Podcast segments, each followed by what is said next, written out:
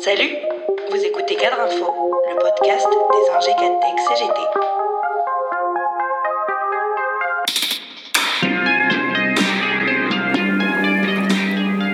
Fallait-il, faudra-t-il confiner une troisième fois?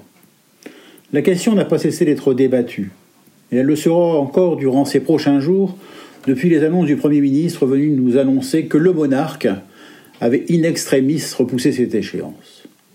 Au risque de se fâcher avec les médecins et les scientifiques, Emmanuel Macron nous rappelle que cette crise sanitaire est d'abord une question politique, et que ce qui pourrait sembler de bon sens scientifique n'est pas fatalement l'option retenue. Parce qu'un troisième confinement imposé à une population qui n'en peut plus, dont les jeunes sont en souffrance, serait sans doute socialement inacceptable, quoi qu'en disent les sondages. Parce que les citoyens n'en peuvent plus d'être privés de liberté, de n'avoir aucun horizon ou perspective.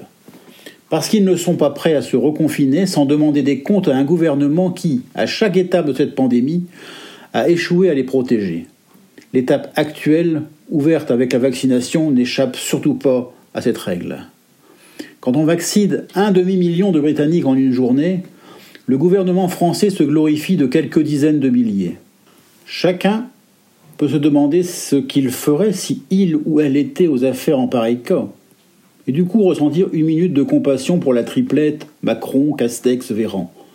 Mais une minute pas plus, car il ne suffit plus de nous dire on fait tout ce qu'on peut pour être dédouané de ses responsabilités. Cette pandémie est d'abord l'impasse du libéralisme économique. Un système économique et politique qui a fragilisé tous les services de santé publique, les potentiels de recherche publique comme privée, comme on le voit aujourd'hui chez Sanofi. Depuis le début, tout ce qui nous est imposé l'est à cause de cette pénurie. Une pénurie organisée, un risque calculé. On dit que gouverner, c'est prévoir.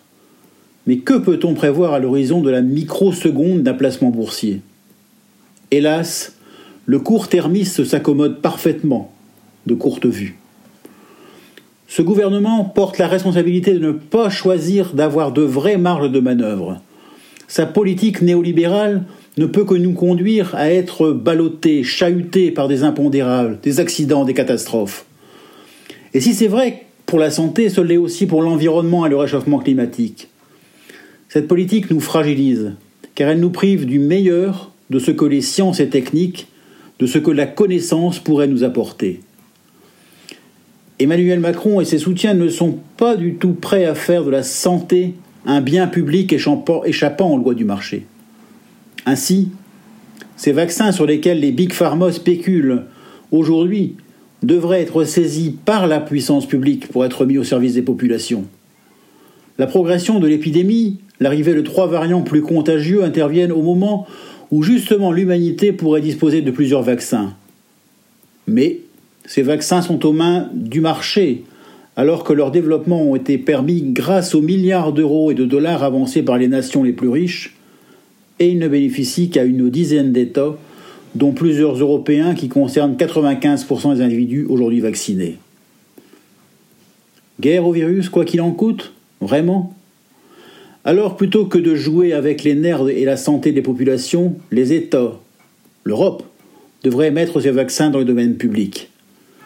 Des voix se lèvent aujourd'hui pour nous dire que nous allons devoir vivre longtemps avec ce virus qui ne va pas se contenter de faire un tour du globe et disparaître. Les vaccins restent les seules options. Et de ce qu'il en coûtera n'est rien comparé à de ce qui nous sera épargné.